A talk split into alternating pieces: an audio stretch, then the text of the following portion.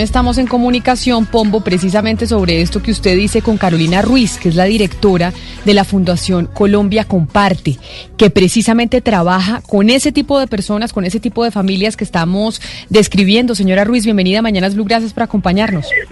Hola Camila, muchas gracias por esta invitación a toda la mesa de trabajo. ¿Ustedes, esta fundación hace cuánto existe? Mira, esta fundación la venimos trabajando hace cinco años eh, porque son familias que llevan mucho tiempo eh, y como ustedes lo decían ahora, siempre han, siempre han existido, pero la vergüenza de decir tuve y ya no tengo es absoluta. No, pues por supuesto. ¿Cuántas personas ustedes han podido documentar? ¿Cuántas familias están en pobreza oculta en Colombia? Mira, estadísticamente decirte una cifra exacta es imposible porque precisamente están ocultas. Eh, en la fundación han pasado más de 320 familias que hemos apoyado de diversas formas. Eh, toda la vida en el planeta Tierra han existido, puntualmente en Colombia, y tú hace unos 40 años existían en el barrio Teusaquillo, pero esto ha ido migrando. Y donde más hoy en día, puntualmente en Bogotá, este en Usaquén. Eh, la pandemia nos sirvió a nosotros para apoyar a toda Colombia, porque pues antes lo hacíamos solamente con Bogotá. Pero la pandemia aceleró el tema y se ha subido muchísimo eh, el promedio de familias que en este momento, como tú decías, en barrios pudientes, y que es artera decir estrato 5 o 6, pero pues nos toca, y en la nevera no hay que comer. Físicamente no hay con qué desayunar. Sí, eh, yo tengo una encuesta de la Secretaría Distrital de Planeación que data de, de, datos del 2014, habla de 130 mil bogotanos, por ejemplo, y creo que el problema justamente es que estas mediciones no se hacen porque estas personas son invisibles digamos, ante las, las, las, autoridades porque no se mide. Pero yo por eso le quiero preguntar, señora Ruiz, ¿qué es lo que tiene que hacer el Estado? Porque muchas de estas personas son propietarias, tienen su casa, tienen su apartamento, etcétera.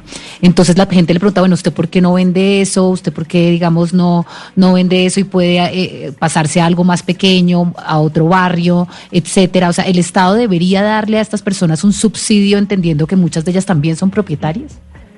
Claro, mira, hay un juzgamiento precisamente como lo decía Rodrigo, porque como yo puedo verlos bien vestidos, eh, pues ya, juzgo, digo, no necesitan. Normalmente la cultura es que uno ayude al que está sucio, al que está en barrios eh, de estratos bajos, esos son los subsidios que el gobierno da. Pero con estas personas que realmente, aparentemente se ven bien, eh, no hay absolutamente nada por ese juzgamiento. Algunos tienen sus casas, las están pagando, pero resulta que hay desempleo.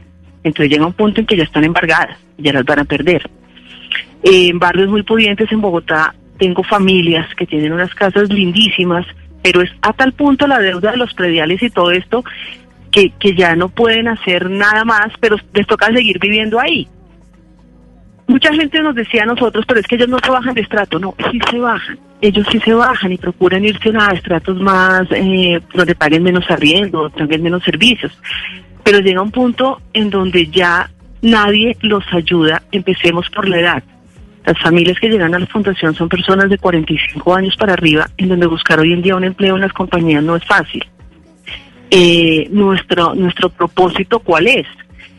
Abrirles puertas porque ellos lo que quieren es volver a generar ingresos, ellos lo que quieren es volver a ser productivos y es donde la fundación está apoyando. Nosotros no eh, adoptamos familias. Nosotros lo que hacemos es darles la oportunidad de que puedan emprender, darles la oportunidad de que puedan salir adelante con sus proyectos de vida como familia. No necesariamente para emprender necesitas dinero. Primero estructurémoslo. Y la misma fundación, cuando esté estructurado, tu proyecto sale adelante. Pero esto nos toca hacerlo como fundación porque el gobierno puntualmente en la pandemia habían subsidios para estratos 1, 2, 3 y hasta 4 de pronto pero estos dos se quedaron por fuera. Entonces, ¿cómo más pueden estas familias salir adelante con sus mismos proyectos? Tenemos compañías que también nos han apoyado y es una cosa que tengo que agradecer en público porque nos han ayudado con eh, con darle la oportunidad de empleo a pesar de la edad que tienen. Pero realmente el gobierno sí debería tener en cuenta que estas familias también necesitan ayuda. Directora, durante la pandemia una de las grandes preocupaciones ha sido eh, la movilidad social. Eh, las personas, los, los, jóvenes y los niños que van a tener o que han tenido que salir de sus colegios. Y yo le quisiera preguntar si ustedes dentro de la fundación tienen ese tipo de casos de jóvenes y niños que hayan tenido que sacar del colegio y si dentro del trabajo que ustedes están haciendo eh, están en contacto con las universidades y colegios para encontrar posibilidades y que, y que estos niños pues puedan seguir estudiando y, jóvenes. Claro que sí, ha pasado mucho y normalmente estas familias tienen los niños en calendario B. Hemos logrado con la fundación eh, escolarizar a varios niños, pero quisiéramos ayudarles a todas las familias, pero sí, digamos que lo primero que se ve es que los niños no pueden volver al colegio porque el año pasado venían con una deuda. Entonces ya pues los colegios cortan, eh, obvio también, y y estamos tramitando y estamos trabajando constantemente en poder lograr que estos niños puedan, que no sean el mismo colegio, ok, pero que sí sigan con su, pues con su derecho a la educación, igualmente con las universidades. Las universidades es un poco menos, porque finalmente si tú no estás estudiando, si tú estás en una carrera eh, y no puedes continuar, pues puedes hacerlo a través del SENA, es decir, hay otra facilidad en los colegios con niños pequeños es un poco más difícil, pero si estamos en la fundación, tenemos los casos, hemos logrado familias que sus niños puedan estudiar. Pero sí, claro, es la primera consecuencia de toda esta situación de crisis familiar. Sí, justamente Carolina le, le, iba a preguntar por eso, que ¿Qué, tanto apoyo reciben estas familias de, parte del sector financiero?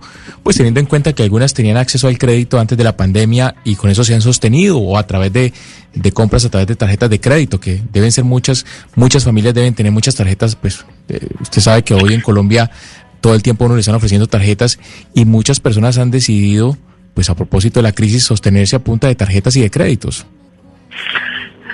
Claro, actualmente si me preguntas te digo que están todas bloqueadas financieramente, porque los créditos o las tarjetas que podrían tener no tienen cómo cancelarlas. Entonces ya no tienen cabida ningún préstamo que puedan hacer los bancos. Entonces financieramente están bloqueadas.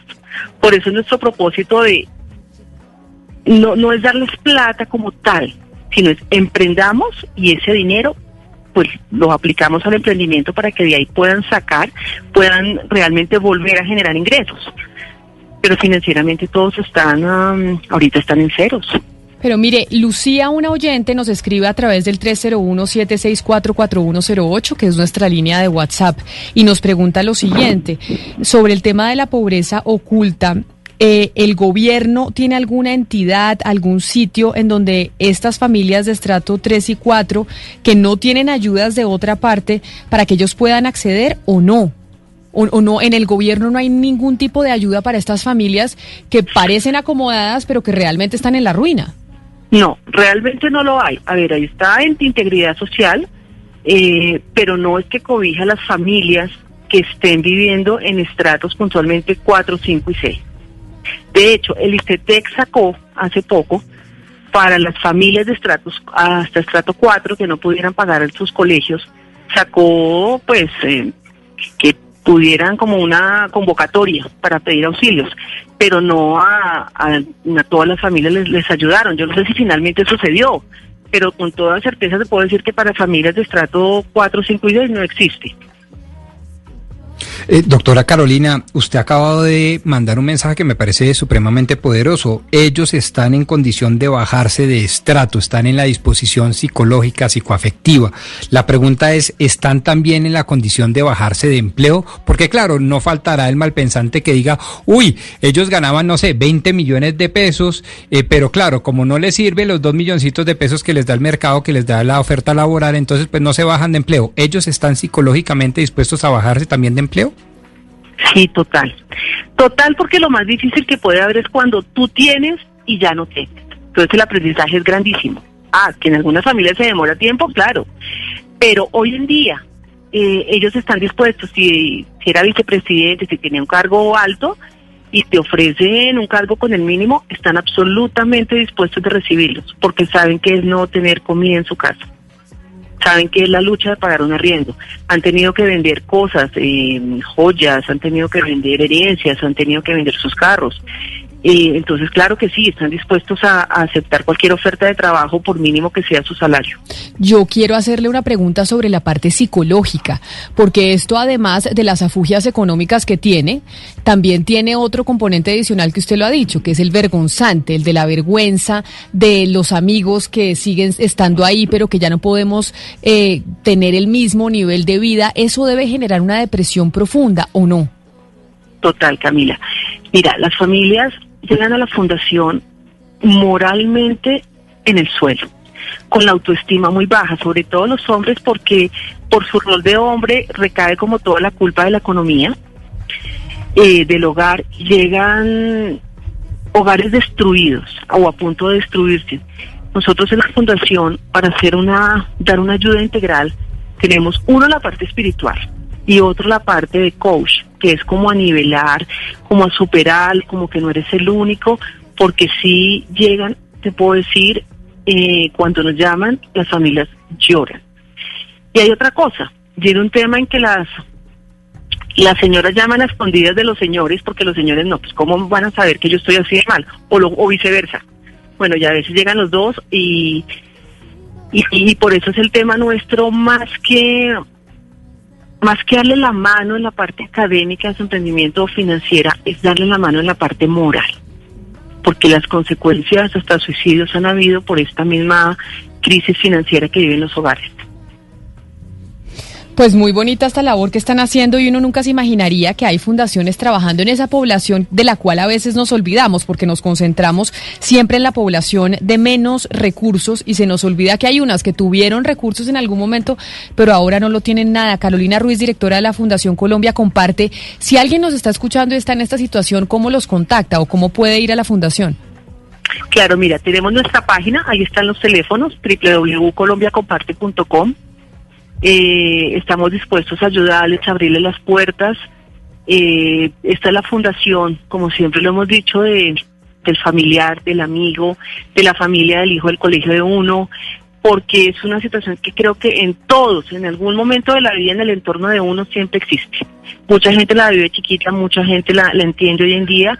Hoy en día es más público, es una pobreza oculta, pero que finalmente está más al público y sobre todo con la pandemia eh, pero en la, en la página en www Colombia Comparte pues están los teléfonos, están los correos, nos pueden contactar, inmediatamente les respondemos y, esta es nuestra misión, ayudarles, ayudarles a que puedan salir adelante, a que puedan ver esperanza, a que no solo así las cosas parecen con un horizonte negro, eh, hay salida siempre. Pues Carolina Cruz, directora de la Fundación Colombia Comparte, mil gracias por haber estado con nosotros, por habernos contado este proyecto que realmente no lo conocíamos y que seguro hay muchas familias que están en esta situación en estos momentos en el país. Feliz resto de día para usted. Muchas gracias igualmente para ustedes.